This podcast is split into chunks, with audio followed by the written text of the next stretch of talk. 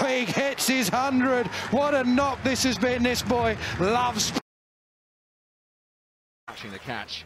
Callum McLeod relaunched the Jets into the sky with an almighty blow which reached the car park. Good batting, four more. Club leg side, the old-fashioned cow corner.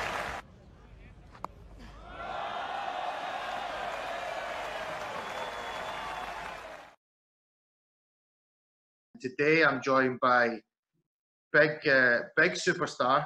Um, somebody I'm very kind of I'm proud of what he's achieved in his cricket. Didn't always start out together as best of best of buddies, but um, you know I, have followed his career and it's it's amazing what he's achieved. I'm joined by Scotland national player, ex Warwickshire, ex Durham, um, and now living down in Kent. I'm joined by Mr. Callum McLeod. Welcome to the welcome to the show, Callum. Well, Shaky. It's good to be here. What an introduction that was. Can we tell the viewers that you were that you actually forgot about this episode today? I had to make a phone call to you at about five past six just to remind you that we were uh, that we were going live. So you're, you're the first person that almost stood me up, but thankfully I managed to managed to get you on.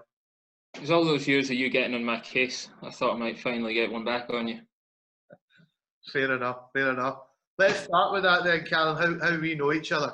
So you um, you started out at a cricket club called uh, Drumpellier Cricket Club in Coatbridge.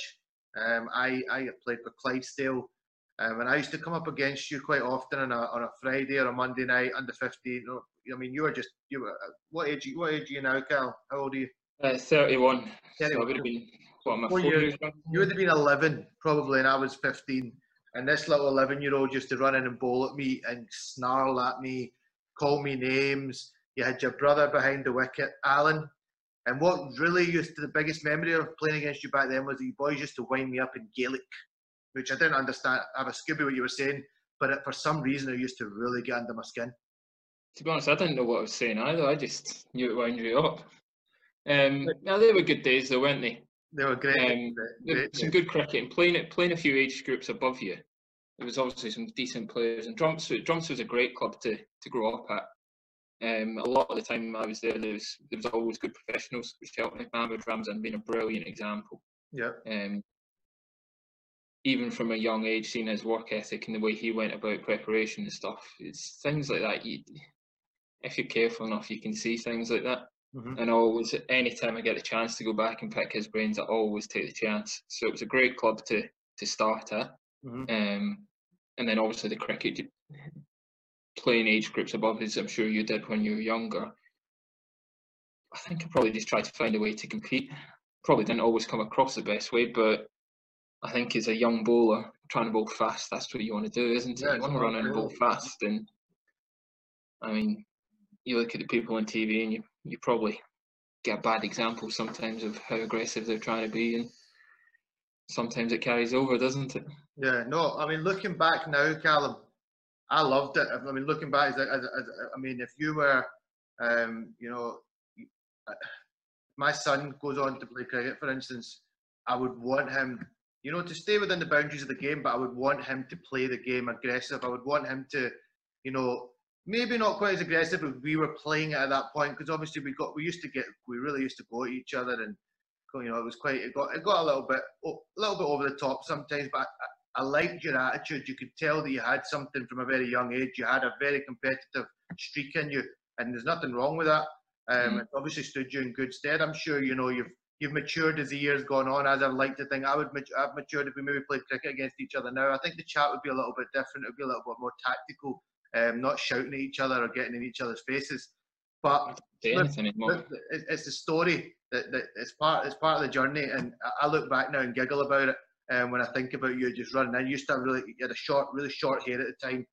Looks like you at the moment. I know, it looks like me at the moment. I had, a, I, had a, I shaved it off in lockdown. This is it actually coming back now.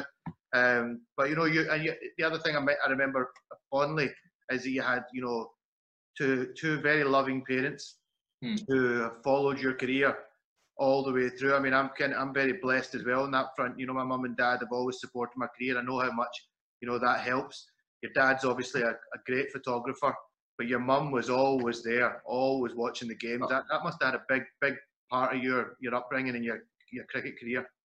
yeah, it's it's it's things behind the scenes you don't always see. Like um, when I first joined the Warwickshire Academy, a lot of their sessions were Sunday mornings. So my mum would get up, she'd drive me down to Birmingham from Glasgow on a Sunday morning for it's probably a twelve o'clock session that would last to two, maybe 3 Mhm. She'd sleep in the car park. I'd do my session, then she'd drive home that night. It's, it's amazing. I mean, that sort of dedication to to help me along my way. I mean, you can't really repay that apart from trying to work hard and and trying to do the right things when when you get the chance. Yeah, no, that's that's that really is amazing. Um, I've got similar memories of my mum growing up. She used to drive down to Ampleforth, Yeah. um, made everybody sandwiches. If they, you know, Yeah, like absolutely. I think it's it's just what parents parents try and do, isn't it? To try and give to try and give us the best chance. And I think most of your guests will say say pretty similar things about their parents. To be yeah, no. If you're if you're lucky enough to have, you know, you- you- you're Mm. blessed with both your parents in your life's amazing. Do. Your dad obviously is a is a massive cricket fan, as it is. Um, I mean, he's taken some brilliant pictures. One of my favourite pictures your dad's ever taken was a, I got a good knock against Ireland in Aberdeen, and he's got the picture of me taking cutting one, and William Porterfield's hands are coming like just like between my legs, basically. It's a bit random. It looks like I've got two arms grown out, but you can't see him. But it's a great, it's a great picture. Um, I used to used to always enjoy doing a lap of the ground and bumping into your dad. He was always he's always good value. And obviously, we're going to get on to talking about what this podcast is going to be about today, which is uh, the England game. And it was very nice on Sky Sports that your dad got. You know, the camera went on him quite a few times. Um, when you got to the back, when you got to the, the milestone of reaching 100. Um, so I was really, really happy for him. You know, that's a, that's you probably repaying them and some more. Um, we're going on to do stuff like that in your career. You know, they, they, they must be so proud. I just want to touch on your stuff that you've you've done, Callum, along the way. I mean, you you represented, you've been representing Scotland since 2008. Is that right? No, is that wrong? Yeah, I think it was 2007, but 2008 is fine. My bad, my bad. Um, we toured South Africa together, World Cup qualifiers. That was uh, that that, was fun. We had some fun out there. Had some had some couple of wee ding dongs along the way as well. Nothing nothing too nothing too frantic. I was talking to Kyle in the podcast. That I remember that was kind of the end of your bowling days. We, we chatted about a game that you played against Oman, and there was, a, Oh. guy that hit, there was a guy there was a guy that hit you, and it hit the uh, that hit the floodlights, and it was still rising. That, that that's still the biggest six I've ever been hit for. I Uh, think I think the ball came down and I think it hit um I think it hit Ryan Watson's mum in the head or something. That's right. That's Lucky it was the only thing that was going to stop it. That was it, it was travelling. It was travelling. I should have just given up then. No, that was pretty much well. That, you know, after that, uh, soon after you've also then went you, you, your early career. You signed for Warwickshire, which was a great achievement to go down south um, and start your county cricket career. You went on to play successful cricket for Durham. Um, in particular, you did quite well in the T20 Mm. for Durham. Um, unfortunately, you got released from there, um, but their loss was Scotland's gain. It's meant we've had you for pretty much all the cricket that's that's, that's taken place. Um, played in the 2015 World Cup. Must have been a, a special occasion for you doing that. Oh, it was an it was an unbelievable trip and occasion. Slightly disappointing one. I think we had opportunities to win games that we didn't take. Um, personally, personally, I was I just wasn't batting well. 2015 was a shocker with with the bat. Um, so that's it's probably a little bit not a regret, but something I'd like to go and, and play again. No, I hope I hope knowing it, knowing a little bit more about my own game and knowing myself a little bit more now to go back and playing that 2015 World Cup would be would be exciting. Um, but I also think that was a massive moment. I mean, some of the some of the innings. I know you've had Kyle on, um, but his his innings against Bangladesh, I think that was a real a real moment for a lot of us Scottish batters. Seeing seeing one of our own do that against a Test match opposition, kind of probably opened our eyes to actually what we need to be doing a little bit more Mhm. instead of instead of being happy with a 50 or a 60 or a 70 Mhm. actually well if Kyle's gone on and batting like that then then that's that's the standard we have to try and aspire to and I think that was a real moment that certainly in my head it was a real light bulb moment okay actually how are we going to get to that standard Yeah. No, I mean it's uh, it was amazing to talk to him about that. Um, you know, he was he was in another world that day. Uh, he could have gone on to get a he could have could have gone on Should've. to get a dou- could should have away should have got a double should have got a double hundred. Um, he talked about an umpire that helped him get over the line towards the double hundred in a championship game. He needed that umpire that day just to say, listen, you've got seven or eight overs here. You can you can, you can keep going. And it was unfortunate against England. I mean, against England, he was flying as well, um, and unfortunately he got out. But if he'd stayed in and got hundred there as well, you never know where that game might have gone. So it's the critical moments in these kind of at the big stage. You, you it's you know it's it's margins. You, you, you can't and you're right in what you're saying. Where, where Scottish batters would have been happy getting 40, 50 once upon a time, walking off making 220 we score and saying, oh, we're in a game here. You know, it's great to see the mentality change. If you're going to compete and beat the test playing nations, you boys have, have raised that bar. Um, oh yeah, I think you have to watch what the best teams in the world are doing and then try and find a way of, of mimicking it. And the game's only going one way, isn't it? It's getting more and more aggressive. Yeah. I think you see that with the batters that we're we're starting to produce. I think it'll be an exciting few years. I, th- I think we'll probably lose a few games along the way, but I think as long as we're trying to do the right things, then then we're only going to get better and better. No, I think I, I think you're um, I think your Scottish cricket's going in the right direction. I think you know the that lineup of batsmen, the batting lineup. When we will get to it, we'll, we'll talk about the big game. I just want to mention also that you were the ICC Associate Player of the Year in 2018, mate. What an achievement! You know, there's a lot of good players kicking around in the associate countries now. So to, to get that milestone, you must be very proud. Yeah, that's. I don't.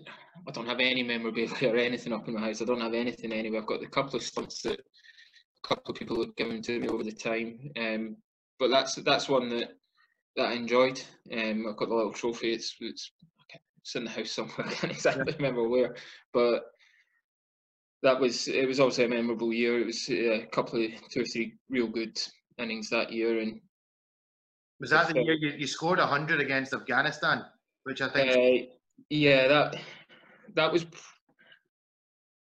that was probably the best innings I've I've played in terms of preparation, in terms of sticking to a game plan, in terms of everything leading up to it.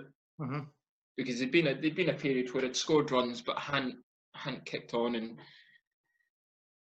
it started, it started in Pretoria. We were in a training camp. You've been there, brilliant facilities. Yeah. Um, and I'd taken my pads off, and then realised we still had an extra half an hour, forty-five minutes left in the session. So, and Richie was hitting some sweeps in the Merlyn, and I hadn't played sweep for about a year, year and a half. I, mm-hmm. I kept getting out to, and through maybe a little bit, just actually wanting to do something. I put them back on and went, okay, Richie, let's went back in and just started hitting some sweeps with them. Mm-hmm. Uh, didn't ask him. He was just hitting them. I, I, just I was just watching the way he was playing there, got, going down, mimicking it, and then finding my own way, knowing that we were going to Zimbabwe and it was going to be spinner friendly. Mm-hmm. So that probably started three four weeks in advance, and from that moment, just a just a bucket from putting my pads on and watching somebody. Mm-hmm. I just found the way that I was able to do it. So then, leading up to that game, I just all I did was sweep and sweep and sweep in the nets until I was comfortable with it, and then a little bit like I alluded to there, you've got to play in a certain way against some of these these bowlers because yeah. of, because the bowling you're playing, especially mystery spin, or you're playing good teams. You've got to be able to find a way of putting pressure back on them. It's yeah. not always, like I say, it's not always going to work. In my in my way that day and in other games has been sweeping. Yeah, because it's a little bit more of a unique skill to me, and I know that if I'm sweeping well, then I have a method of putting pressure back on the bowler that's all it, it, did. But it was it was that confidence to actually go and do it, um, and practice it well enough to to take it into a game. No, I mean you you're up against a top class spinner in that game, Rashid Khan, as well as a few other good spinners that they have as well. Mujeeb, um, Nabi. yeah, Nabi. I mean, there's and um, you scored hundred, and Kyle talked about that hundred when I was on with him the other day, and he said, you know, that hundred was spectacular. You know, the way Callum played in that game was was phenomenal. Um, I didn't obviously get to. I only got to see a bit of highlights of that game. wasn't as clear. So you can you know we don't really get footage back yeah. here of, of, what you actually did in that game. It'd been amazing to see the whole innings. Um, but that leads us on to why I've brought you on here today. Um, I've always wanted to have a chat with you about it, so to get to do it over a, a Zoom call that I'm going to put out to the out to the world after this, I think it's um, it's even more exciting. Um, on the 10th of June 2018, Scotland played against England um, in, a, in a game ODI match, in a beautiful sunshine day. at the at the Grange. But I want to take you just a few days back. I want to take you to maybe three or four days from the game, and just wanted to ask you in general how you prepared for that game mentally, physically. What were you doing with yourself in the lead up to that match? Um, training training wise, I've got myself into a bit more of a routine. The, the, the couple of days leading up to that, I try and train quite hard. Try and I try and do some some stuff that I might not normally do, sharpen myself up a little bit. Yeah, some close incredible credible work with sidearm as fast as they can, just to sharpen up a little bit.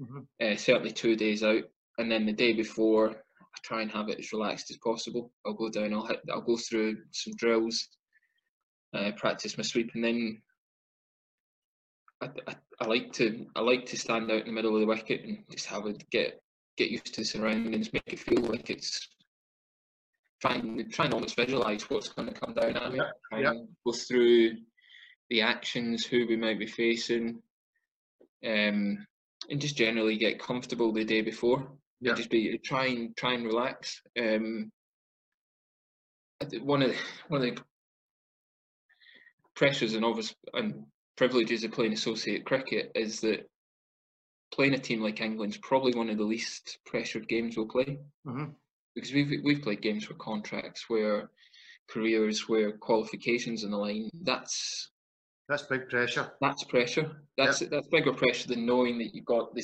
the, the possibility to go out and play the one-off ODI against against number, number one, number one team. Number one, number team in the world. So nothing to lose basically. Nothing to lose but it was there was a real real focus from certainly Kyle and Grant at the time, um, just pushing us. Just okay, let's just try and do a little bit more.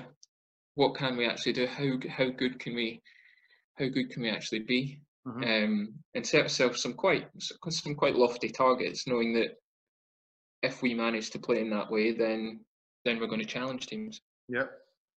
Um, and then just just just the usual preparation that I try and do for most games. We didn't treat it, certainly I didn't try and treat it anything else apart from a privilege to go and play a game at the Grange where you knew the sun was going to be shining. Yeah.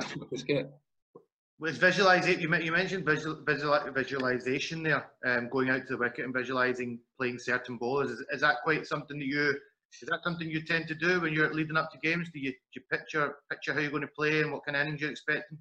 Yes, it's you know what batting's like. You tinker with things all the time, and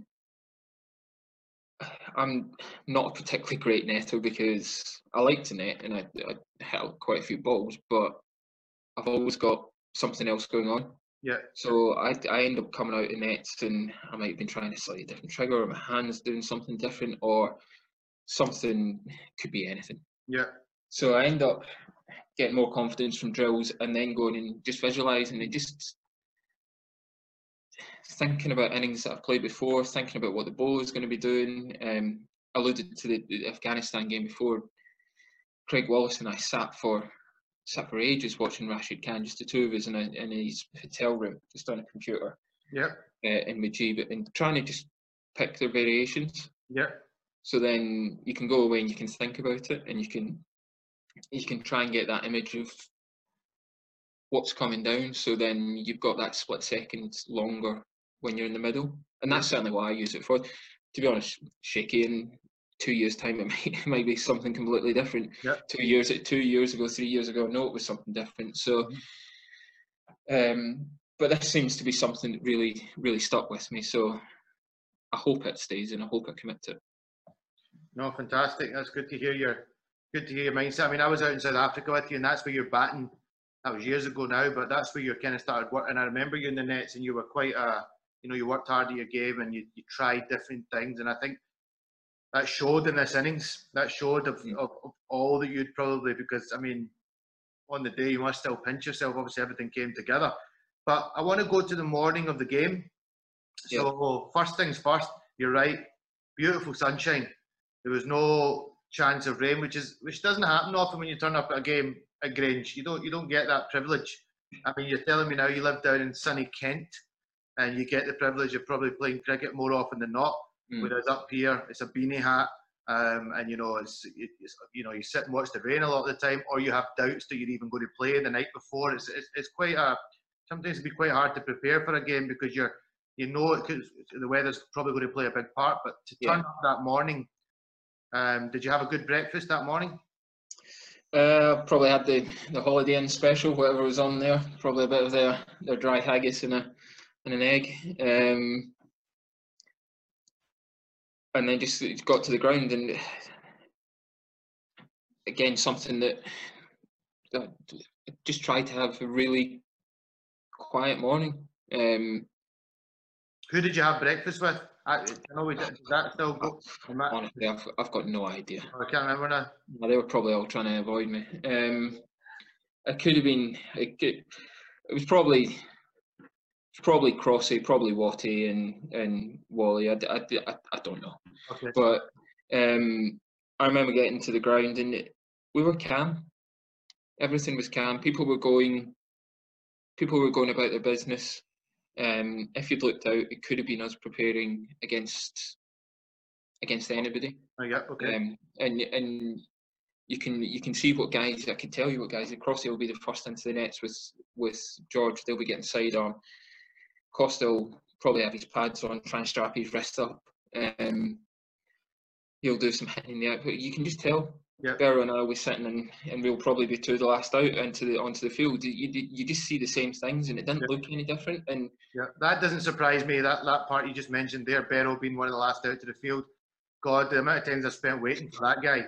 He never goes. I'll never ever go on a shopping trip with him ever in my life again. It's a it's a it's a dangerous dangerous route. how long? Can't, how long does it take to do his hair? Well, well, the hair oh. is bad enough, but I, I once went shopping with him, and he, we, the first store we went into, Callum, he seen a T-shirt he liked, loved it, and I was like, oh, you should get that then. But he wanted to go to ten other shops just to prove to himself that he wouldn't see a better T-shirt than the first one, and then went back to the first store to buy the T-shirt anyway. I could have I just feel perfectionist. Oh, big time, big time.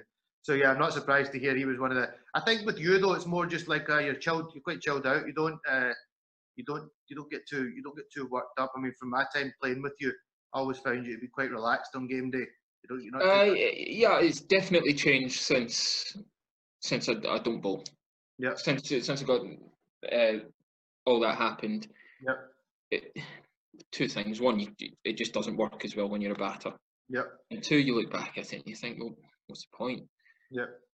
I'd rather be I'd rather be a little bit more in control of myself and and certainly that's that morning is trying to control that and just be as, as calm as possible because you know you know that the batting if you're in control of your thoughts you got you got a better chance don't you Yep. No, absolutely. Um, how did you hit them that morning in the nets? Did you did you feel that you were hitting? um, them I. I didn't didn't put my pads on didn't put do anything went to the nets um, just had some throws from I think it probably Toby Bailey Yep. um, just went through some simple no feet drills into hitting into moving just getting my feet moving Yeah. um, again, just from a conversation I had with from somebody because so I'm going in a lot roundabout way here, but 2015, the year that I told told you I did bad year. Yeah. Championship cricket was terrible. Went into the World Cup, shocker.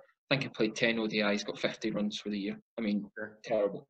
Mhm. Um, went into 2016, still struggling a bit, and my instinct was to okay, I'm going to work as hard as I can Mhm. every opportunity, I'm going to hit as many balls as I can. So I was turning up for um, championship games with Durham.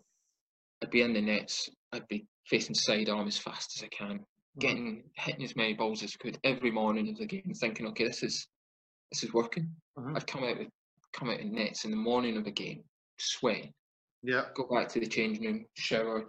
I'd be hyped. I'd be ready. I'd be okay. Then now's my chance. But I was just drained, and then I, I remember. I remember one morning, Scott Borthwick, brilliant left-hand batter, um, great timer with a cricket ball. He'd just walk over. Some mornings he'd have a net, other days he'd just have some throws, and he just cream some half volleys. And I, I was like, "Why do you train like that?" Well, he was like, he said it so matter of factly, like it was like the most obvious thing in the world. He was like, "Well, I need to be able to score." Yeah. and it was it was again it was just a bit of a moment of actually I'm getting too caught up I'm I'm almost not practicing properly. Mm-hmm. I'm just practicing a lot, Mhm. and it was just beating me up and beating me up.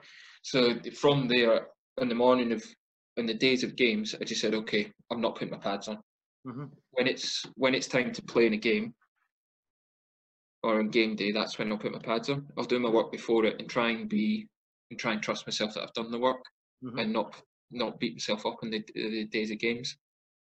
I mean, it Well- do, some days it doesn't work, you, and then you think, oh, maybe I should have done a bit more. Maybe I should have done it. Maybe I should have been more intense in the warm There's up. no, there's no right way to do it, but certainly since I went to training that way, a bit more relaxed than a game day, I've I've had a little bit more success. Okay. Well, I mean, long, long may that continue. But you know, you're, you're absolutely right, Callum. There could be one season that that works, and Yeah. you, then you could have a bad, bit of a bad season, and then you think, all right, I, I maybe not be not been getting prepared enough. You know, I need to do something else at warm up. But while it's working for you, mate, you know, keep keep going with it while it's while, while it's going well. So the game starts. Start. Let's let's go into the, let's go into the, the great game. Um, I get goosebumps, man. Every time I, I watch I watch this game, I honestly was just could not believe what I'd witnessed that day. But uh, go out to bat. Um, Matthew Cross and Kyle Coetzer opened the batting, and pretty much from early on, first couple first couple overs, the the, the the the intent was there that we're here to we're here to take you boys on. World number one team who just to, to clarify that you know sometimes they turn up and they bring a, a weakened attack. That certainly wasn't the case. You know, Mark Wood, David Willey, Adil Rashid, Liam Plunkett, Moeen Ali, probably at that time, pretty much their that was their one day bowling attack. So they've turned up with their, their proper one day attack. And, you know, Crossy and Kyle just went about their business. And before you knew it, I mean, we were 103 by the time we lost our first wicket. I mean, you must have been sitting in the hut thinking, "This is all right. I'm, I'm pretty happy. I'm pretty happy sitting here." I was probably thinking, how am I going to follow Kyle and Crossy playing like this? Yeah. I mean, when those two get when those two get going, Crossy's such a natural timer of a cricket ball. Um, the the more pace you put on it, the better he seems to look. And then Kyle's, I've said I've, I have said this before, but and I, I don't mind saying it again. It's one thing as a captain sitting there and telling you, "We want you to be brave. We want you to go and play like this," and saying it and saying it. It's easy to say it. Yeah, It's much harder then to say it and then go and be the guy who leads it. yeah, absolutely. And I mean, Kyle Kyle down as one of Scotland's best ever batters. But to Yeah. me, the way he, the way him and Grant, um, and certainly Kyle's still an advocate for it now. The way he's helped change the mindsets of what we can do has probably been one of one of his biggest achievements in, in Scottish cricket. Mhm. Um, as much as his batting is, and and a lot of that's by leading it Yeah, just being being brave enough and also being good enough to go out and play in a way that sets a tone for us that makes that makes our lives a little bit easier because we're coming in 100 off what was it 12 or 13 overs Yeah, I don't know what it was 12, I think 12, o- 12, just over 12 overs. I mean, Kyle Yeah. does talk about Grant. Um, when I was talking to him, and he said Grant had a lot to do with that. Um, because he, he, I mean, he's, he mentioned that Grant used to really challenge him. yeah Something is that something that you, as a top, as a leading batsman for the for the team as well, is that something that you, is, is that something similar you have with Grant? um yeah it probably challenged me differently um he wasn't he was he wasn't afraid to the- the- one of the best again one of the best conversations I've ever had turned out to be one of the angriest conversations I've ever had he, he, he brought me up to he brought me up from Durham um, in 2016 and I wasn't playing particularly well I hadn't scored any runs for Scotland Mhm. um, and he dropped me. He dropped me. He brought me up, said I was going to play, and then got to the night of the game. The next, the night before the game, said, "Okay, you're not going to play. You can go back to Durham if you want." Of course, I'd, I'd missed the chance to play for Durham Yeah, to come up, so I was a little bit annoyed. yeah, And we made each other's feelings pretty clear in in a hotel. Um, it was probably what I needed at that time. It, it probably didn't go about right about it the right way. We did. I certainly lost my temper a little bit. He didn't. He he kept his cool for most of it. Yep. And then gave me some truths about about the runs I'd been scoring, about how my top, I was I was trying to claim I should be playing because I'd I'd scored some good thirties for Durham. Yeah. And he was like that. Well, that's just not good enough. And he just laid it down to me. And I drove away, and I was I was pretty angry. And then the more I thought about it, the more and the more it was right. It's got to be a currency, and you got to you got to score your runs. Um, No, I quite like that. I quite like that as well because too often we used to pick players just because they had a county contract, and that shouldn't that shouldn't be necessarily that. In my back, but previous times I used to find that players used to come and play for Scotland, and the players in Scotland would maybe miss out because of a county contract. But the- the message there seems to be that just because you're playing at Durham and you got 30, it's not good enough. I want I want more from you. yeah, no, it, it was also more the fact that I thought I was doing well enough, and he he completely. You're. You're right. It, it, players have got to earn their place, whether they're living in, in Edinburgh and Stockbridge, or whether they're living in Kent or the other side of the world. If- they are committed to playing and they are putting in performances, then they deserve to play. If they're not, well, then they don't. And that's that's the business we work in. Yep. And I was probably missing that slightly, and, and he told me pretty straight I just wasn't doing well enough. So I had to go away and, and think about that. And he challenged me with that. And he was he was always challenging me to, just be a little bit could it be a bit more aggressive? Could it be a little bit more expansive from earlier? And it obviously I obviously find a way of, of working. Um, but I think I think Kyle Kyle played a big part in that as well. No, Um, that's, that's that's good to hear. Coach and captain having that influence on the boys, and, and that's obviously where the confidence came from. But you're absolutely right. For Kyle to go out and absolutely smoke 58, um, pretty quick time. I remember one shot in particular, 58 off 49 balls. You know that was that sent a clear message. Matthew Cross, 48 off 39 balls. You know things were things were motoring. Um, and Kyle, uh, you know, I spoke to him about this. They, they brought Adil Rashid on. Now, the wicket was obviously flat. That doesn't take away the fact that he still got to score the runs. But Adil Rashid obviously came on and changed things up a little bit, and he removed Kyle um, with a pretty good nut, to be fair. Um, and then you strided out to the crease, and but pretty quickly Cross got out. So the game just, you know, typically it can happen. Sometimes you're flying along, and before you know it, we had two new batters at the crease. That's a crucial time. I mean, if we lose another couple of wickets there, that's it. You know, we're, we're going to struggle to put something massive on. So, what was the mindset like? I mean, first of all, as you walked out the bat, how are you? How are you feeling? Um, you're pretty. You, you, you switch yourself on. You go out there, and I've got my little little routines that I like to do, and I scratch a couple of marks that I'm I'm comfortable with, and then you go out there and I remember talking to Crossy about the wicket, and he was just saying it's an absolute belter. Um, let's get in, let's get a partnership. The runs are there. Yeah. Um, because the boundaries were the boundaries were small as well, but it's tough not to walk in with a, a bit of confidence. Yeah, I mean, I'm I'm quite a nervous, nervous watcher, yeah, and then nervous until until I get out to the middle and I'm about to face my first ball. hmm Um, but going out there and, and seeing the way they played, knew that it was a pretty decent wicket, so there shouldn't have been too many demons in the wicket. Um, probably filled me with confidence. Apart from, I think he nearly ran himself out third or fourth ball. Jonny Bairstow had a free free shot at three stumps and missed them, thankfully. Thankfully, Uh, very thankful to hear that. I didn't remember that player. and then-. And then when when Crossy got out, um, Beryl coming to the wicket was was brilliant for me. Um, he's a guy who just knows my game, and we've played so much cricket together now that, and probably having that little bit more experience that we were able to take a little bit, not a little bit of time, but a little bit of okay, let's absorb a little bit of pressure, and then Yeah. he hit. I think he hit certainly hit one of the spinners straight back over the head. I think he might even hit them both. Um, he hit one for six, one for four. Yep.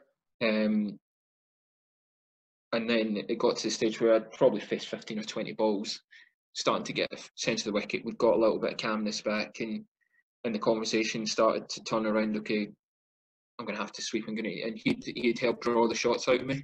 Yeah. Um, which is how a good partnership working. And probably we've we had some really good partnerships, and I think that helps having somebody there who's played so much cricket, somebody you trust. If he Yep. says, "Okay, I think it's time for you to to maybe look at putting a bit of pressure on them, look at using your sweep," or I might even say, "Okay, I might look at reversing." He'd probably, "Okay, why don't you go to the sweep 1st Go mm-hmm. to your your stronger one first, and you get that sense of trust that if he's if he's seeing it like that, then then that's fine. I'm gonna I'm gonna trust what he's saying. Yeah. And and then once I started sweeping and got the pace of the wicket, it it felt quite a comfortable shot to shot to play. Yeah, I mean, you were up against two proper spinners, um, Moeen Ali um, and Adil Rashid. Um, both have been playing one day cricket for England for a, a long, long time. Um, both smart, smart bowlers. But you just, um, you just kept. I mean, what impressed me that day was you swept, you swept down, and when you wanted to, you swept up. I mean, that must have taken. I mean, to sweep up the way when you're going, you're clearly then going for a six. You know Mm. that takes a lot, a hell of a lot of confidence because if you miss, miss, if you miss hit, normally when when you sweep, you'd maybe think sweep down is safer if I hit it clean, which you were doing that day as well. But the confidence came that much that you decided to go aerial in a couple as well, and, and you smoked them, smoked them out of the park. Where, where, where, where was that? Where was that coming from? Um, I suppose that's the confidence of once you get in your innings. Um, it's like giving away too many secrets. I, I like to pick different areas of where I'm going to try and sweep it, and I, look at where the field is and what sort of sweep might might bring the best, whether it's a flat sweep or whether it's a, a, a finer sweep. Yep. Um, and then I'll try and I'll try and use my wrists for that. Um, the sweep, the aerial sweep that um, Morgan had just changed the field to have quite a straight, straight mid wicket uh, out at Cow, Yep. quite a fine, uh, deep 45 or deep fine leg almost. Mhm. Uh, and he had his square leg up, so I thought, well, it's actually, I'm actually uh, Yeah, more looking just to just to chip it over him, Yep. and then knowing that if you time it well, then um, I always remember to um, again. I, I think I pick a lot up just from chatting to people. People probably get bored of me asking questions about batting, but when it's when it becomes your your hobby and your livelihood, then you want Oh, to try and get as much information as you can. I love it, mate. I love it. So chat, so chat away. Yeah. I mean, this is, I'm, Um, like a badger here right now. I'm picking. I'm, I'm, I'm loving this chat. Yeah, I was um, Tony Frost, the Warwickshire wicketkeeper and batter, came back one year and had a brilliant year in the Champo after being released for a year. Mhm. Um, and it was a year year I was travelling around and doing 12th man, a brilliant sweeper of the ball. Yep. And just chatting to him, and he was, he, I remember him saying one day that he had the mindset of trying to hit it for one. And then if it's in the right spot, you'll hit it for four anyway Okay. and it's kind of almost taking the risk out of it Mhm. because obviously with any cross-batted shot there's an element of risk of it Yep. skimming under you or your top edge or something but almost take that risk out and if it lands in your spot then then much like a, you might hit a cover drive in different areas you can do that with your sweep as well Mhm. um, so I've always had that mindset and when I get confident with it then I'm I'm willing to play it I mean there's been games that I wish I'd I mean, straight off the top of the head, West Indies game in the qualifiers. I wish I'd, I wish I'd gone to it earlier there, or played it, Yep. been a bit, a bit more proactive with it there. Um, so it's not to say that you get it right all the time, Yeah. but No. I mean, you'll probably. it- when when you get confident enough to play it, and the wicket and the situation allows it, then it, then I want to use it. and I want to, I want to play it in that way. Yeah. I mean, you'll probably find. Um, I'm not trying to jinx you, or anything, but you'll probably find you'll play the sweep at some point later in your career, and you're going to get out playing the sweep. Oh, Uh, it, it, it can it can it can happen. But I think on that day, your game plan. I mean, I watched back through some of the highlights before speaking to you just to refresh my memory. Um, and you also used your feet to Moeen Ali. You came down the wicket to him at some points, and you put him over mid wicket. Was that because he was changing it up a bit, knowing that you were playing sweep? Was that just to really, really put you know put the pressure back on him that this guy's not only sweeping me, but he's prepared to use his feet as well?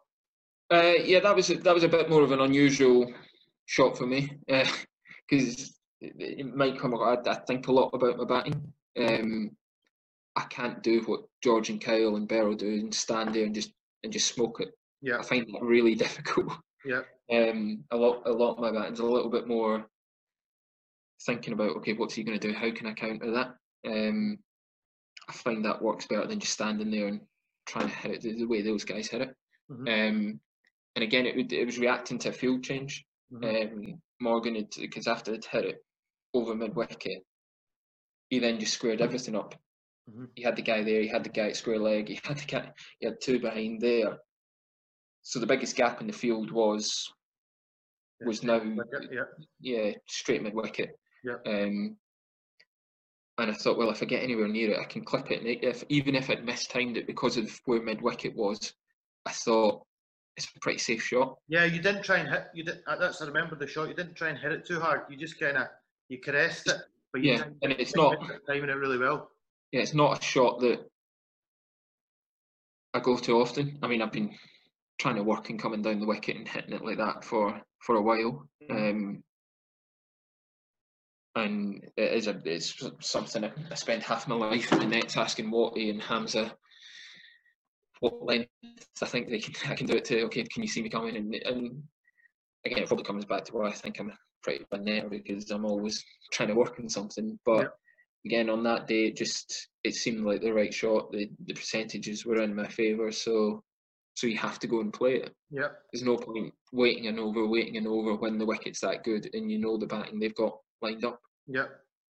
No, uh, uh, it's, it's interesting to hear you you hear you talking about the way you were manipulating the field there. I think that's that shows the class of your, your innings that day that you were you're watching what the, the opposition captain's doing and you're I mean you, you played you, you played with him that day you know you, you played around with the field and he must have been pulling his hair out Morgs um, with the fact that you were doing that but that's that's very smart batting I mean you're right in what you said there then um, you and Richie coming together was crucial because two senior senior batsmen at the crease in a time where a lot of the good work could have slipped away if you lose a couple of more wickets. You put the pressure then maybe on a couple of the younger boys coming in after you. But what you and Richie were able to do was take it, take the score on to 200. Again, and, and, and I remember it, you, you, you kind of consolidated for a few overs, but then you, you, you counter attacked again. Yeah. Um, and you came hard at them, and we got to 200 pretty pretty damn quickly. Plenty of time, plenty of time left. Um, Richie gets out at that point. Um, I'm just going to. Am I right? I've got a reasonable memory, but I'm not. It's not. It's not. Richie gets out for 39 at that point. You know, good, good, good consolidating innings. But the fact that you were going so well probably makes that knock even better because he didn't try to. He didn't try to overdo it. He just kind of batted with you and let you kind of go. And that, I mean, it was a crucial, crucial, crucial part of the game. So the third wicket falls in 200 exactly, 30 overs into the game, um, 20 overs left to go. Then that brings out a, another very you know talented batsman who I think um, has been a shining light for Scottish cricket coming in. I mean, in T20 he opens up and, and he whacks it, um, and he comes in he comes in at five it comes in at five in this game, and that's George Munsey. And then you know you both just go about setting about another hundred partnership, hundred plus partnership, which is you know phenomenal.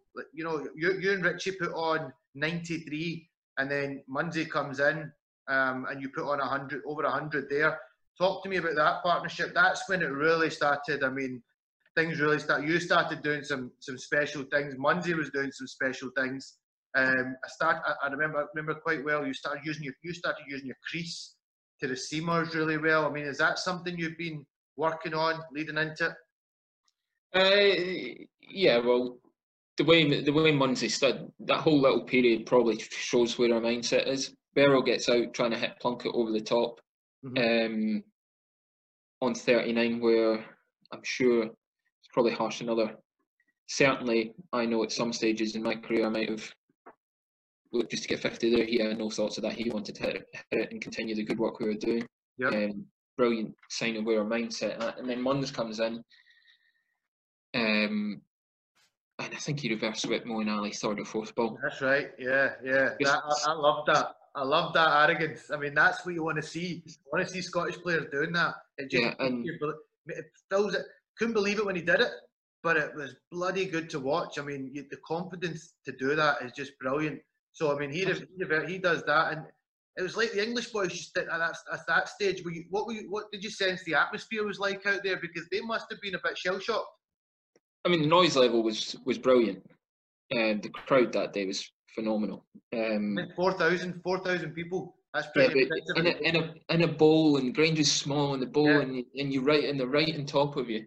Um, and I, I think I think they probably were a little bit shell shocked. Um, I don't know how much homework they've done. I don't know whether the new Munns was going to turn around and hit his second ball right-handed for four and then another Yeah. one two balls later. Um, but his skill level and wasn't just the spinners he took down. He, he, he, stands there and he, he looks to hit the ball hard Mhm. and I think that's quite a good, quite a good balance to our team. Is that we've got we've got guys who stand there and smack it, and, and I play slightly differently to them. Yeah. So I'm probably it probably gives them if we get in a partnership at all, Mhm. then we play the game in different ways. That Mhm. You're more of a you manipulate the ball. Probably a little bit more, and I've probably got a touch more license to bat through the innings Yeah. than than some of some of these guys. Than probably George in that lineup, and even the guys up the top who've got a real defined role to go out and, and just smack it. Yeah. Um, I think Bear and I are given a little bit more. We're given a little bit more license to play it the way we've seen it. Yeah. Um, but it, it felt it felt at that time. I don't know the I don't know the stats of the partnership, but it felt like it felt like I was okay. I, I was just going through like a middle in the middle years, Yeah. trying to get trying to get Munsey on it and just allowing him to do his his thing. Yeah. Um, of course, you got to you got to keep you got to keep the boundary rate up, and you got to keep you got to keep the scoring rate up. Um, but it certainly felt that his innings. I think that was his first ODI fifty. That might be wrong, but I think that's right. And it was it was good to see that, and you could see the confidence that's gained from him the way he's played this year. Um, the way he's gone into a couple of franchise tournaments now, and he's hundred during the summer uh, last summer against I think it was Holland. It was, it was breathtaking. Yeah, Just sheer ball striking, and and that's that's exciting. Good, Um, no, he's good that he's left-handed. Good that he's left-handed as well because it just gives you a, you know, it changes things up a bit. Um, having you having him come out at that point just to change things up and having the left-hander coming into bat with the right-hander who's set, you know, that that would have tested the English bowlers again. Doesn't matter who you are, what level of cricket you when, when you're under pressure, you're under pressure, and, and it looked like that watching that day that the English boys and even looking at the captain Eoin Morgan, he was he was starting to really not know, you know, what's the best formula here. These boys are just, you know, they, they keep coming at us. They're not, they're not backing off. Um, No. And obviously, you then go on to, you know, get to 300 plus. Munsey gets out. Um, that brings uh, Dylan Budge to the crease, who obviously was a total newbie um, in the Scotland team. You know, he'd, he'd done quite well in some regional stuff, and he'd been given his chance to come into the Scotland team, and he's landed a, a dream dream position in, a, in an ODI against England. And what he'll always be remembered for in that game is running, because uh, he, uh, I, think, I don't know who was on commentary at the time, um, uh, but whoever, maybe Nasser Hussain, um, and the ball gets hit out, and he says, "Dylan Budge, Dylan Budge, you've got to get back, you've got to get back," and he was back, no problem. Like Mm. he strolled it back, and you get to your hundred. Um, talk, tell me the feeling of uh, of reaching that milestone in front of a packed four thousand people, packed house in front of Grange. You know, Grange. You would have grown up playing so much cricket at the Grange. Your dad's in attendance. So many friends from club cricket even would have been in attendance that day who you've grown up playing against, know so well. What a feeling that must have been. Yeah, yeah, it was it was brilliant. Um, I think you can see I've, I've got a big smile on my face, and I'm I'm pleased personally. Um, just I'll, I'll go on it, and I suppose we'll go on about it later as well. Just the way the crowd reacted the whole way through the game, Mhm. um, seeing passion like that, and seeing seeing people celebrate my success, and seeing the teammates knowing fine well that they're they're delighted for me as well. It's I don't know. I'm when it's when it's you doing it, it's it, it's funny to really know know what you're feeling. If if I was watching somebody else doing it, I'd, I'd probably know the exact feelings. But Yeah, yeah. I know. I can understand what you mean there. You probably it's it's hard to put into words. I'd imagine. yeah, a little bit. And I mean, the, the boys take the absolute mick out of it for this, but you know, I, I, I, I knew where I kind of semi knew where Dad was, and made sure I, I gave him a bit of a, Good on you. bit of a Good smile. Yeah, Um, good on you. Uh, He got. I'm sure he's got a. He's got the perfect picture. I mean, uh, you were all smiles. You were. yeah, I was probably out of focus. facing- ah, no, he's. he's nah, I'm sure he got it right. I'm sure he was. He was snapping away, and the camera went on him, and they said that you know that's Calum MacLeod's dad, and he was. He, he, he, he, looked over the moon, but he was. He, he looked like he was.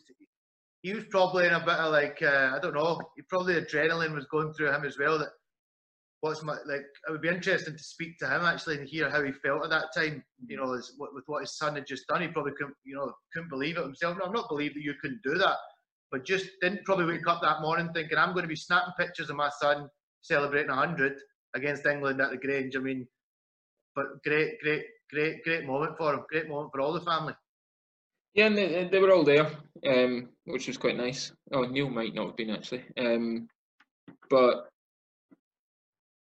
yeah, it's just nice to.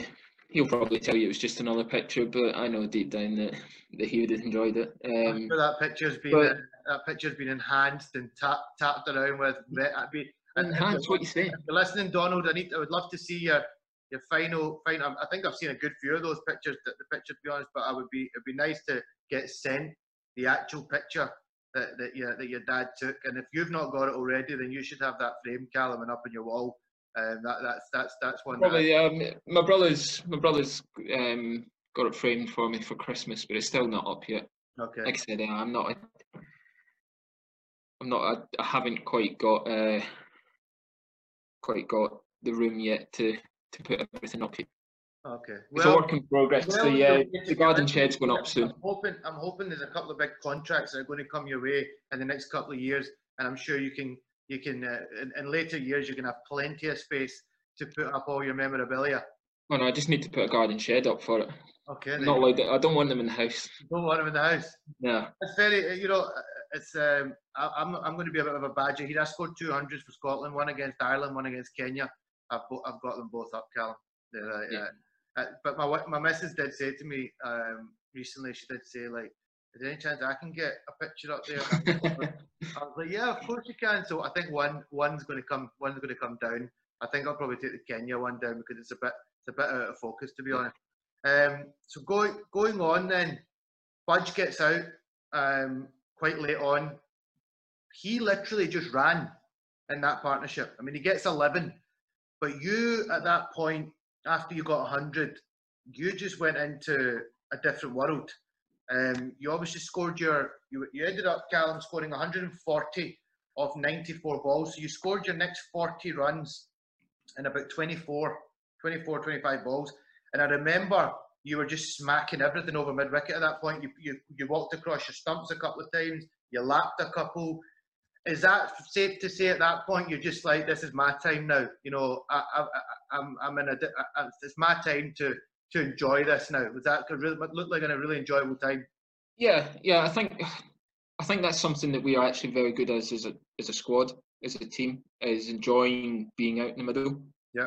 Because you get plenty of times where you get nothing, so you, you go and sit down, you have another coffee. Yeah. So when you're out there and it's your day, you know, go out there, enjoy it, play aggressively, play with a smile, and and, and you know when when you're on hundred plus, then it again like it like I said, I, I'm still thinking a lot. I'd, I'd like to be able to stand there and just hit it out, out the ground, but Yeah. even those shots over cow and mid wicket or scooping, a lot of it's it's semi-calculated risks, even Yeah. at that stage, um, and probably helped having Dylan at the other end who is rapid and Yeah, I mean he's gonna he's gonna be an exciting player for us. The his work ethic and the way he Did goes he- about it, you'd, Well, you'd like I remember about him that day was his fielding. He Oh, fielded yes. phenomenally well in the boundary. I mean, he's, he's he stands out. Obviously, he's got the long flowing hair. Yeah. Um, but he shifted between the wickets, and you're right. That did probably it really helped you at that point because you were get you continually kept getting on strike, and that must have really frustrated England. Yeah, well, yeah, obviously that's it's, it's whether it was just the way it happened or whether it was good cricket sense from Budge that he knew that that was the time to get me back on back on strike and Mhm. try and max amount of it, amount of balls that I'd face unlike Leeski when he came in and just that's what I was gonna get- that, that's what I was gonna- that's what I was going to get to. You, I, I must have talked about this so many times, but this is another big moment for me. Watching on as a as a fan now, supporting the Scottish team. Um, Michael Leask stoats out to bat, hits Mark Wood over long off for six first ball. you know what he said to me? Growing up, Calum, I mean, you've been playing. I remember you played a game against England when you're very young days.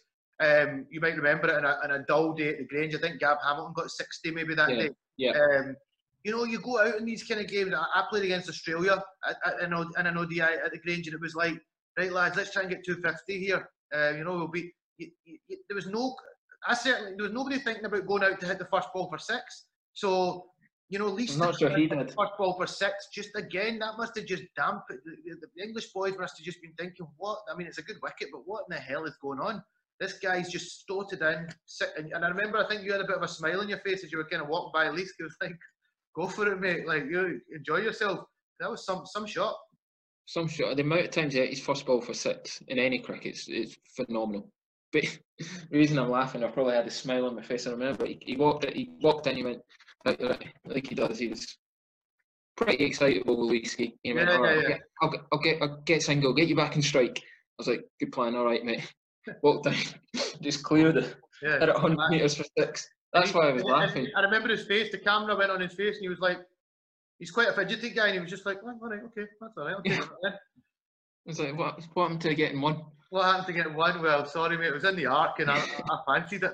Man, So it's I'm sure I'm sure you weren't complaining because at that point you were probably starting to get you know quite tired.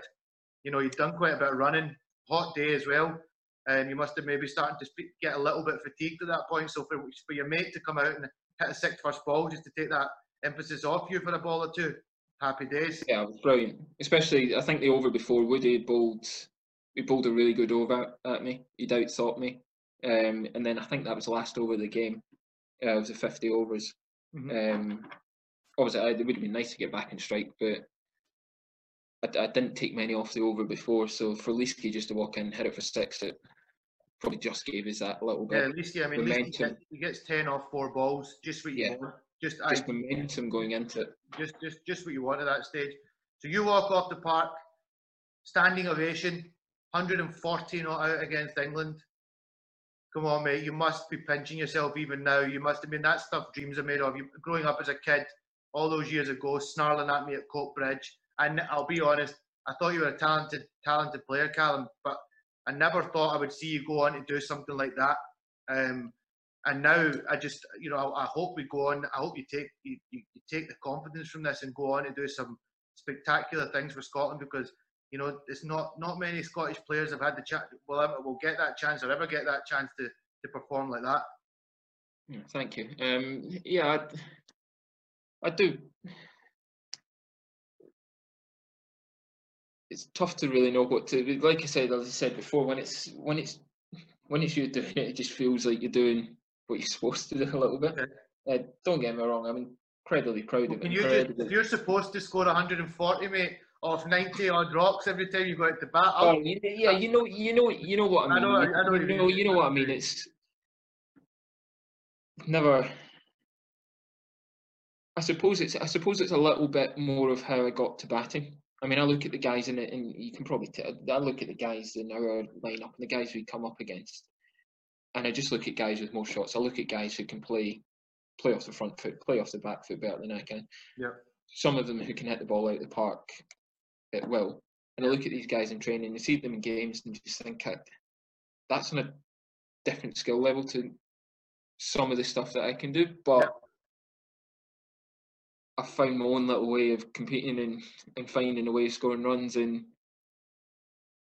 and when it works, it seems to seems to be seems to be pretty decent. yeah, no, um, more than. I, th- I think that's more of it is that I know deep down that I'm an angry fast bowler who never quite who can never quite get there.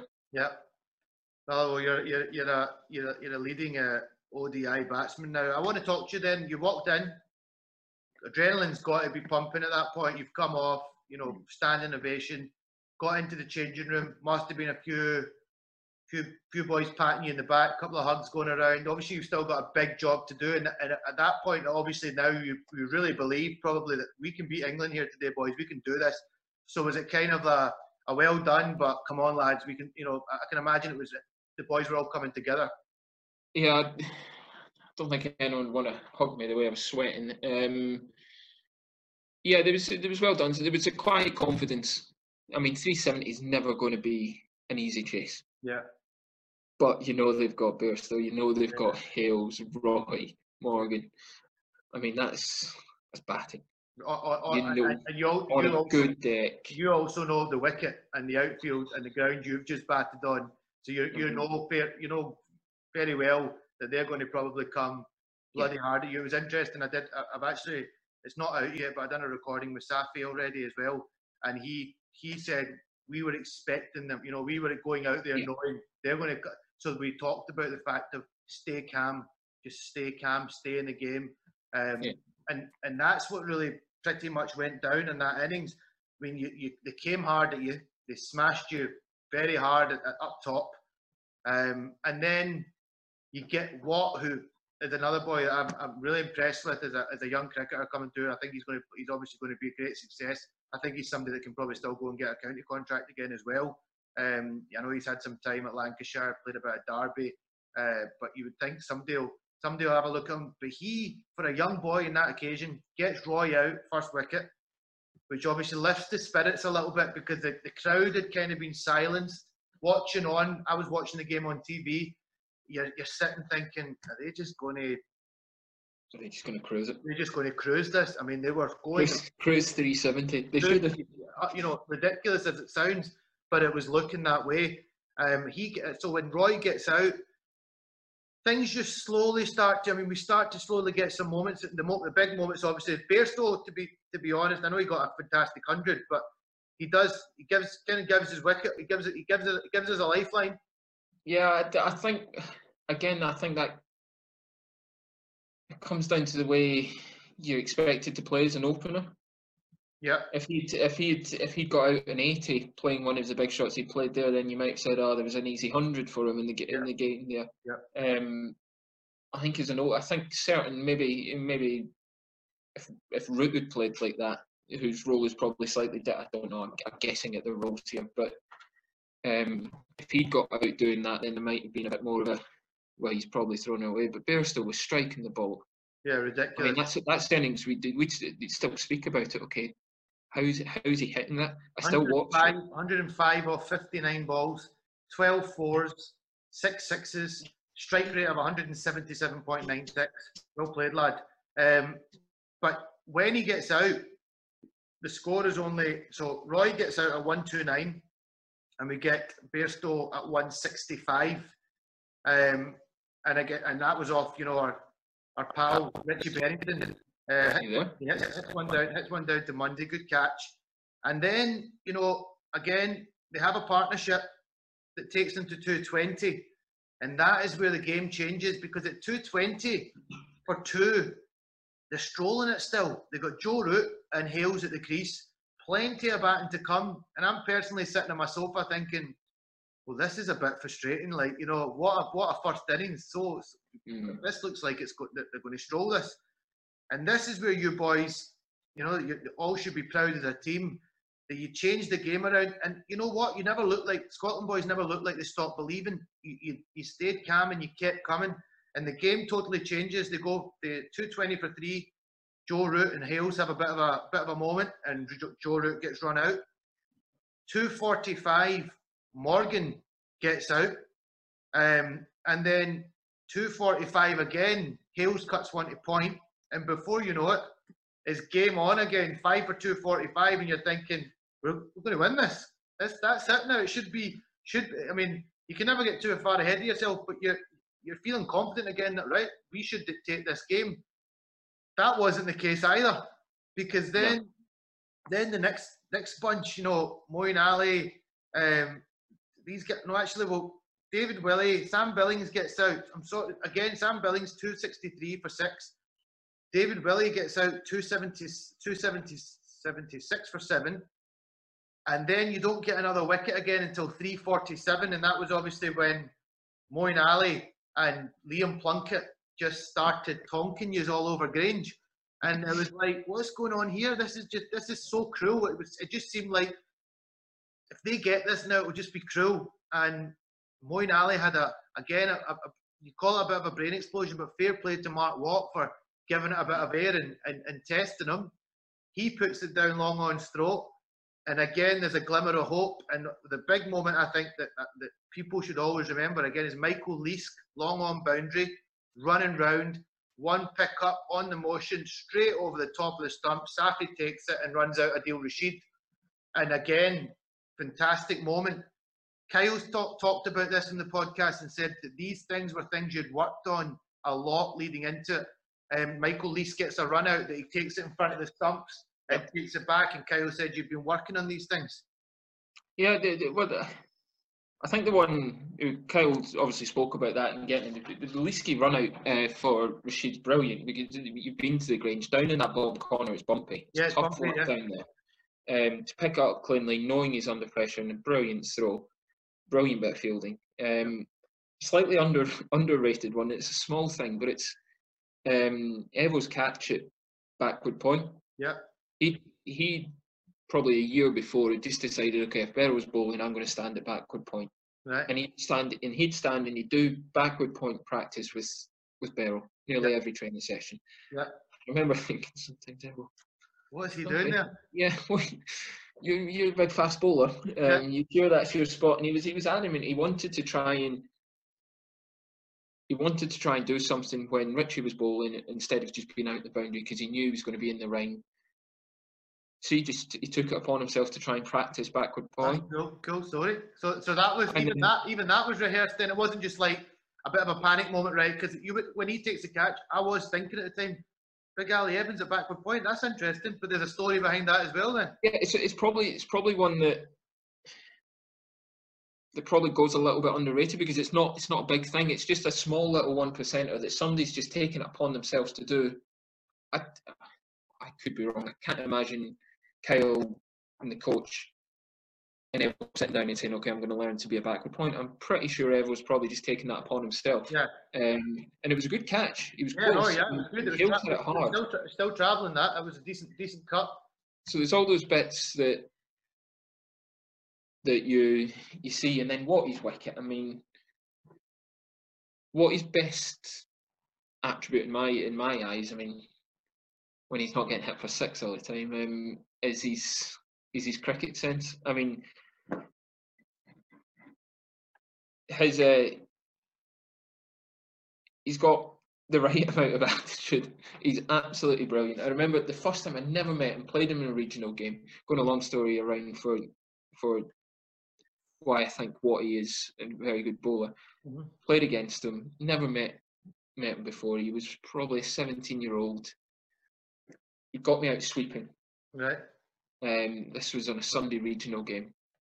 Never spoke to him. Next morning, he's on Monday or Tuesday, we're training. First thing he ever said to me, "You're going to practice your sweep tomorrow, mate." Love that. Good lad. And I was like, I was like, yeah, okay, I like that. I like I that. like, I like that. I like that. And and ever since then, he's just because he's. You'll, you'll hate me for saying this. He's not a massive turner of the ball, Mm. but his his sense of when a batsman's coming, do I need to bowl it quicker? I'm going to bowl Yorker, or actually, am I going to be brave enough to actually just take the pace off? Mhm. It was a little bit hit or miss, and it's easy to see brave batting when you're when you're bowling uh, when you're batting. Sorry, but that was just brave and probably something in him just saying, okay, this might work, and again, that's the mental side of of reading a game, which I think can go a little bit Underrated. underrated over the skills I mean, of somebody his, who might. his feet, his a guy before him, he played with a spinner before him that was excellent at that as well. Yeah. And Majid Haq, who was Yeah.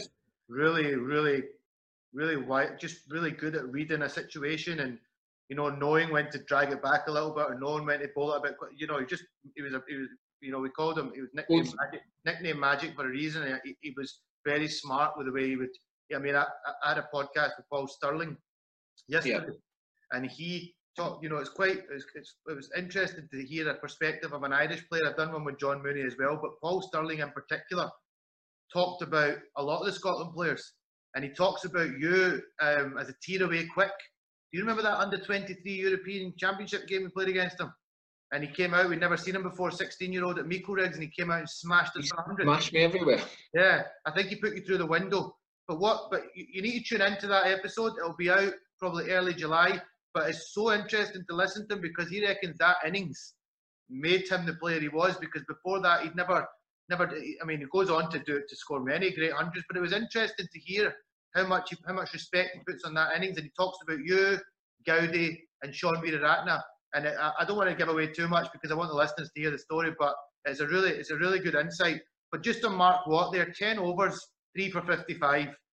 That's bloody good going on a game like that. I mean, everybody else went at you know seven plus nine, six, seven, and none of them should be ashamed of that on a wicket like that. But Watt went at five and a half and over. What's and that, that, that, how, do, you- how do you equate that to batting? How much is how much runs is that? I mean, that is that's hundred plus. I mean, That's 100 plus. On a day like that, that's easily 100 plus. I mean, if I look at the English bowlers' figures, none of them went for less than seven. No, sorry, one guy went for less than seven and over, and that was Moeen hmm. Ali. He went for six, six, six and a half and over. So Mark Watt, along with you, is probably man of the match that day. I mean, it, it, it's it, you- you've got to obviously get the man of the match. He scored 140, but bowlers sometimes get a bit of a hard. oh, absolutely. If you don't I'd- get five, if you don't get five, you don't really get recognised. But three for Yeah, 55. Don't he tells he tells me every time I see him. that he should have got the man. then obviously the big moment, Calum.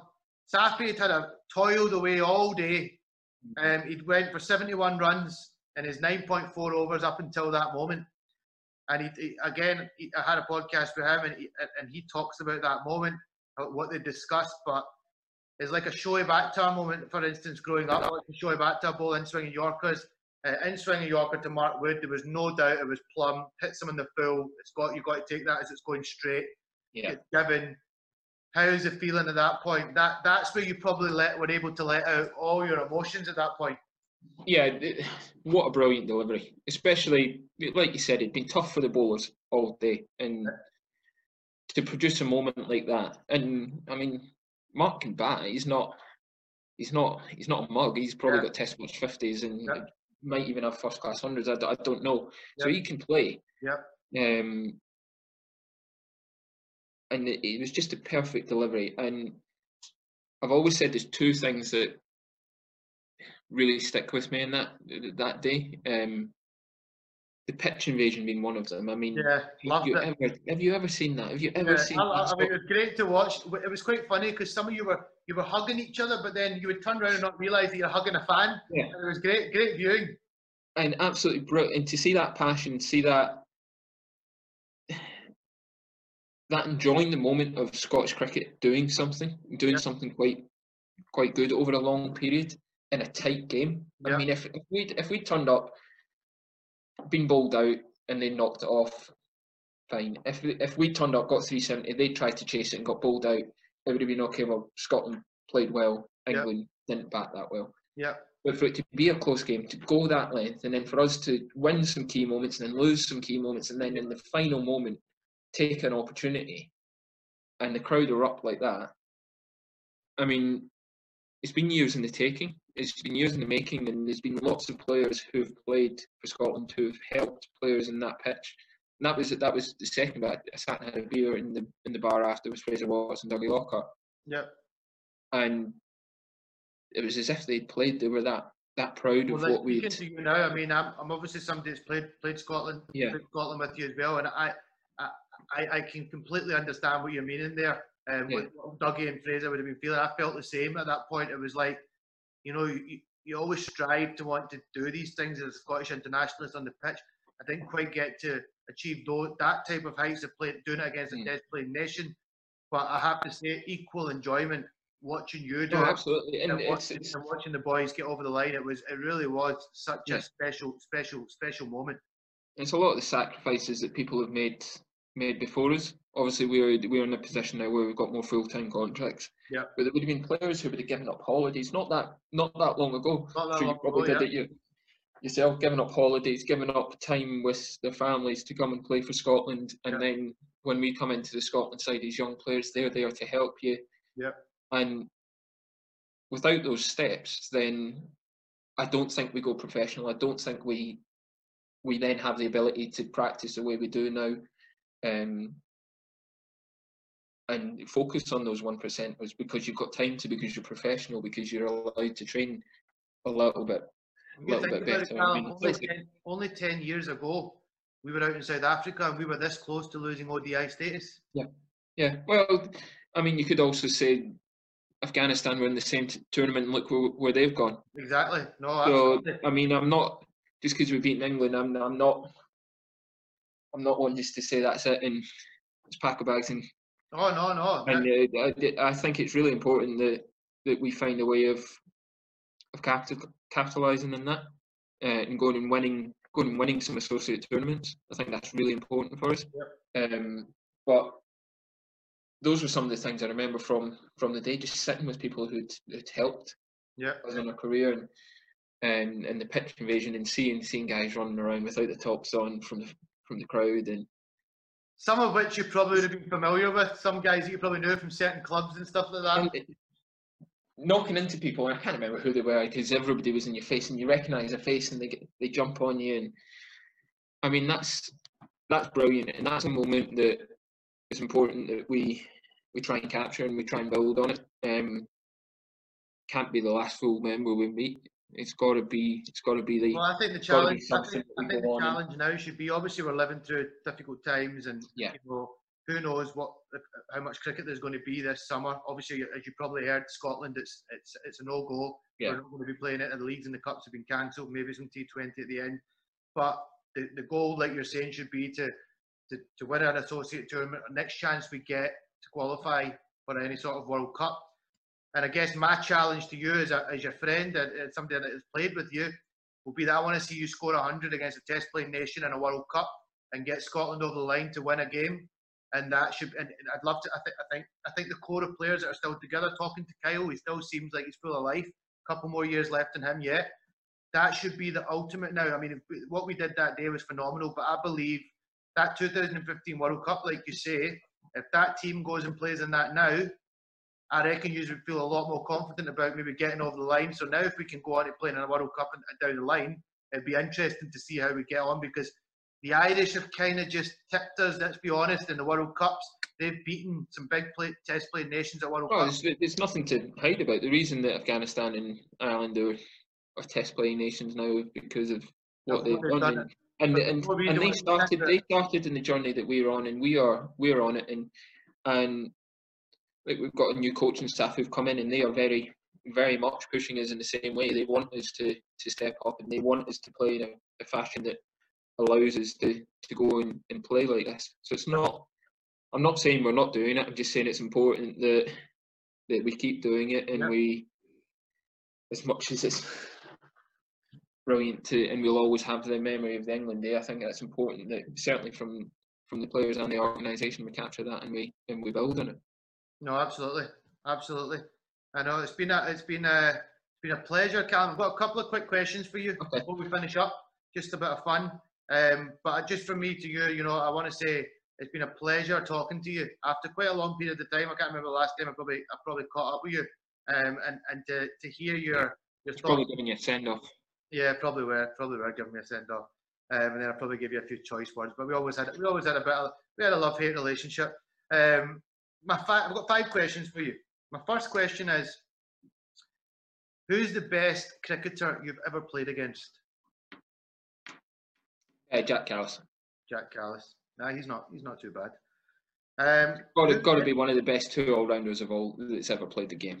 I would have thought He so. could be a batter, he could be a bowler, he could be a fielder. I mean, the guy's Didn't stats. really have a weak, didn't have a weak link, did he? You wouldn't say he was weak, stronger in either way. I mean, he was quality bowler. Probably, I would say I enjoyed watching him bat more. But he Oh, was- absolutely. he was equally a, he was equally a very very good bowler for South Africa as well. Okay, who is the best player you have shared a changing room with? Oh, good question. I have to have played with him? Well, if you shared the changing room with Shared the him, changing room. I didn't play. Um, or is this a Kumar Sanga- Kumar Sangakkara. Kumar He um, twice. Once when I was really young at Warwickshire, didn't didn't get. I was nowhere near the team, so Yeah. I got nowhere near playing with him. And at, uh, he came and played at Durham as well, but I was out the team at that point, so I That missed him counts. twice. That counts. If you were in the squad and you were in the changing room, then that counts. And he's not a bad. He's not a bad He's- player to have played with. Okay, who's the um, who's the best Scotland player that you played with? Kyle, Yeah, phenomenal. That. It, it kind of seems to be the same answer across the board. I mean, Magic gave me that answer. Safyaan gave me that answer. So it's it's, it's across the Stunning. board. Who's the best bowler you've ever played against or ever faced? uh, Sunday I, I said James Anderson, absolutely brilliant, skill level. Just what what was coming out of the hand, I had no idea. Every time I've played against him, he's got me out as well. Um, there's been some good some good bowlers. Yeah, no, he's. I mean, he's. His speaks for itself. I'm sure he played against many good bowlers, but you're right. His skill level is he's, he's, he's a smart, smart, smart bowler. Um, Philander Philander was equally just it just seemed to happen really quick, yeah, even though it's not even though they're not that quick, the, just speed gun might only say 82, 83, but it feels feels like your feet are no well. My feet probably were nowhere with the red ball, but it just felt like dancing on ice. They made you dance on ice a little bit. yeah, just surviving as opposed to batting. Yeah. Um, My, and my last question is, who's your best mate in, in, in cricket? Who's who's your, Uh, who's your favourite? Who's I mean, I'm sure you've got many good mates, but who's yeah, I've, I've been I've been roommates with with Crossy and um, for since he first came into the squad. So we spent a lot of time, and he was obviously down in Kent at the same time as I was. Um, he was a groomsman at my wedding, so so we spent a lot of time, a lot Oh, of time nice, together. I've got him on. I'm actually recording with him tomorrow, so I'll pass on. I'll pass on the love there. That's it. I'm sure he already No, knows no, you are of him. He is incredibly moody. Don't tell him I said that. All right. Okay. Okay. Well, listen, Calum. It's been uh, it's been quality, mate. Um, it's been fun. It. I'm glad, I'm glad you answered your phone and you didn't completely stand up after being late. It's been brilliant to, to No, talk to you. thanks for having me on, and I hope everything goes well with with what you're doing. It's been really interesting to hear what people have, have had to say. Like you said, see, you've got a few big names coming up, so it'll be I'll be sitting down and listening to, to Yeah, what they've got do. to say. Please do. I guess what I've asked you at the end of this uh, episode, and I've asked all the players, is if you could just put out a little tweet for me um, with my name, just to suggest that people give me a little follow and, and have a have a watch of my episodes. I'm obviously trying to trying to grow the audience a little bit, so that would be really appreciated. I've kind of put you in the spot now. You've got to do it, Calum. Yeah, I don't know. yeah, of course I will. That's been good. Been excellent. Thank you very much, Calum. You take care of yourself, and I Yeah, hope to hope to catch up with you at some point after all this all, all this time passes. Excellent.